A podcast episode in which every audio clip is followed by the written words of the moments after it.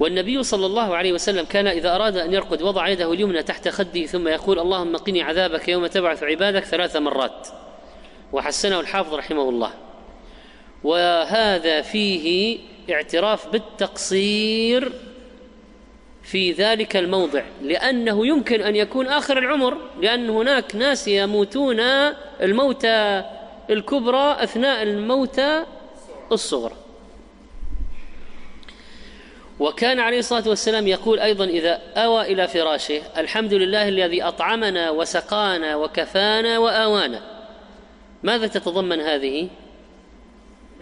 اعتراف بنعمة الله. كفانا دفع عنا المؤذيات آوانا إلى مساكن في ناس مشردون ينامون في الشوارع في البر هائمون على وجوههم أخرجوا من ديارهم في مخيمات. أو في العراء. فكم ممن لا كافي له ولا مؤوي. كم ممن لا كافي له تسلط عليه الأعداء ساموه سوء العذاب أو شخص ما له مأوى يهيم في البوادي يتأذى في الحر والبرد. فهذه تذكر الإنسان بنعمة الله عليه. لأن بعض الناس يقولون ما عندنا ما عندنا ما عندنا ما عندنا. ما عندنا شيء. ما عندك بيت تأوي إليه؟ يقول بلى عندي. كما أن سائلا جاء يسأل أحدا من السلف فقال له قال ما أنا ما فقير أنا ما عند ما أملك شيء من الدنيا ولا, ولا شيء. قال تعطيني أصبعا بعشرة آلاف؟ قال لا. قال تعطيني يدك بخمسين ألفا؟ قال لا. قال تعطيني عينك بخمسين ألفا؟ قال لا. لأن دية العين نصف إيش؟ خمسين ألف مثلا. تعطيني أذنك بخمسين ألفا؟ قال لا. تعطيني رجلك بخمسين ألفا؟ تعطيني جفنك هذا. فكلما قال أو قال لا قال أنت تملك مئين الألوف وتقول ما عندي شيء. فالناس ينسون نعم الله عليهم ولذلك الأذكار تذكرهم بنعم الله بنعم الله. أما الاستيقاظ الحمد لله الذي عافاني في جسدي ورد علي روحي وأذن لي بذكره لأن الروح يكون لها نوع انفكاك أثناء النوم. تفيض الله يتوفى الأنفس حين موتها. فلما يستيقظ يقول الحمد لله الذي عافاني في جسدي ورد علي روحي. رد علي روحي معناه حصل نوع من الانفصال. التعلق باقي وإلا يعني مات خلاص لكن صار فيه نوع من الانفصال. وهكذا المناسبة في آه، المعافاة وهي من الألفاظ العامة التي تشمل دفع المكروهات عن البدن وعن الباطن وفي الدين والدنيا والآخرة. عافاني.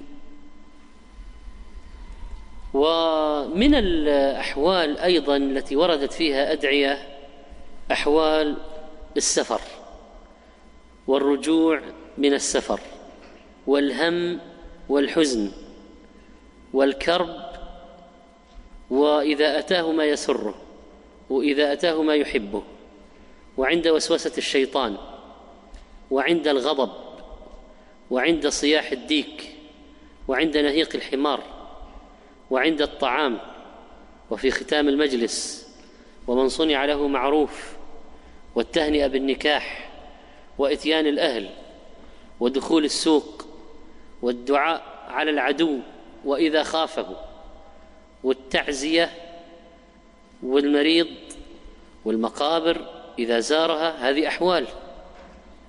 وعند دفن الميت فهذه كلها أحوال. لكن ليس عندنا وقت أن نذكرها كلها الآن فسنقتصر منها على ذكرين. وهما آه، ذكر. لقي العدو واذا خافه وذكر الاحتضار. ثم نختم بقواعد وفوائد في الأذكار بمشيئة الله تعالى. ومن الأذكار العظيمة ما يقال في تلقين المحتضر وما يقوله قبل الموت. فقال رسول الله صلى الله عليه وسلم من كان آخر كلامه لا إله إلا الله دخل الجنة. فيستحب تذكير المحتضر بهذه الكلمة لتكون آخر ما يقول. ومن اللطائف التي وردت من كرامات السلف وأهل الحديث أهل السنة قصة الإمام أبي زرع الرازي رحمه الله عندما حضرته الوفاة. أبو زرع الرازي من كبار المحدثين وكبار حفاظ هذه الأمة. فيقول تلميذ محمد بن مسلم بن واره حضرت مع أبي حاتم الرازي عند أبي زرع الرازي. أبو حاتم من كبار الحفاظ بعد أبيه أبو زرعه فحضر محمد بن مسلم وأبو حاتم عند الشيخ أبي زرعه وهو في سياق الموت. فقلت لأبي حاتم تعال حتى نلقنه الشهادة. فقال أبو حاتم إني لأستحي من أبي زرعة أن ألقنه الشهادة. يعني هذا شيخنا أنا يعني اتهيب أستحي. ولكن تعال نتذاكر الحديث. يعني بدل من يقول له قل كذا وهو شيخهم فقال واحد للآخر إيش رأيك نجيب الحديث بالسند؟ نجيب حديث إيش؟ من قال لا إله إلا الله. من كان آخر كلام لا إله إلا الله دخل الجنة. نجيب السند لعل الشيخ هو يقولها يتذكر ويقولها. فكل واحد من التلاميذ عنده سند وحافظ السند إلى الشيخ قد علمهم هذه الأحاديث والأسانيد. قال محمد بن مسلم فبدأت فقلت حدثنا أبو عاصم النبيل قال حدثنا عبد الحميد بن جعفر وما استطعت أكمل. ما استطعت أكمل. فقال أبو حاتم تلميذ الآخر ابن الشيخ حدثنا محمد بن بشار حدثنا أبو عاصم النبيل عن عبد الحميد بن جعفر وما استطاع يكمل. حتى كأنه ما قرأه ولا سمعه. يعني كلاهما يعني في هذه الحالة حصل ذهول ذهول وراحت طارت العلوم. كما يقول بعض الناس راحت علومي في حالات الدهشة. فأشار إليهما أبو زرعة أن أجلساني وهو في النزع. والآن هو في النزع الآن. روحه تفيض حال الاحتضار. فأجلسه. فقال حدثنا محمد بن بشار. حدثنا أبو عاصم النبيل.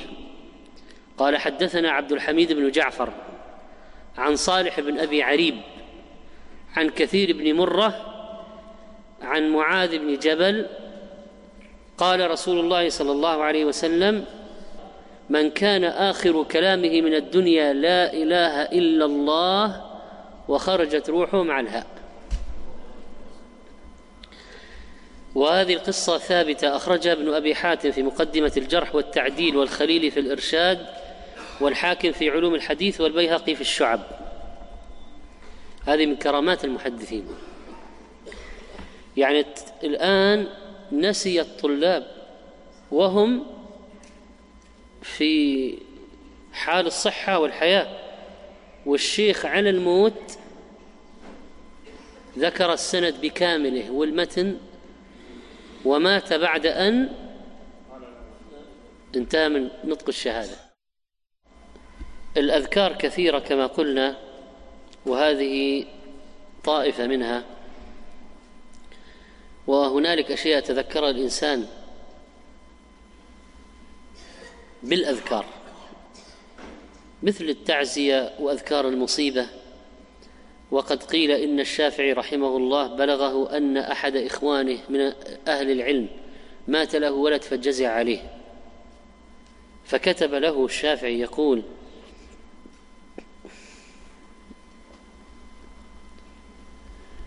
إن فقد الأحباب مصيبة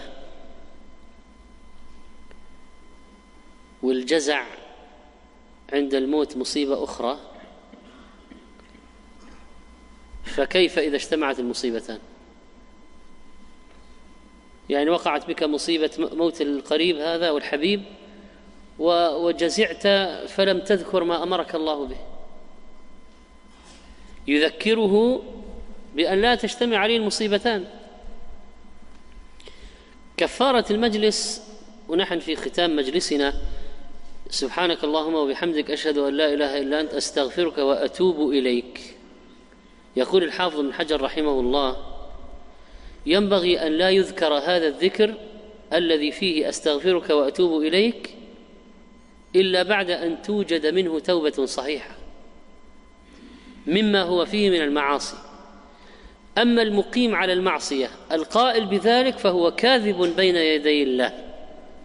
فربما يخشى عليه من المقت. فليتنبه له فإنه كثيرا ما يغفل عنه.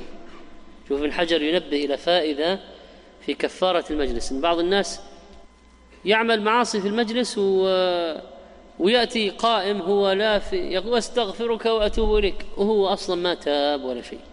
فكيف هذا؟ هذا مثل الاستهزاء صار يعني. ولذلك يتذكر ينبه نفسه من كان في مجلس فيه معاصي أن يتوب حقيقة قبل أن يقول الدعاء أو هذا الذكر.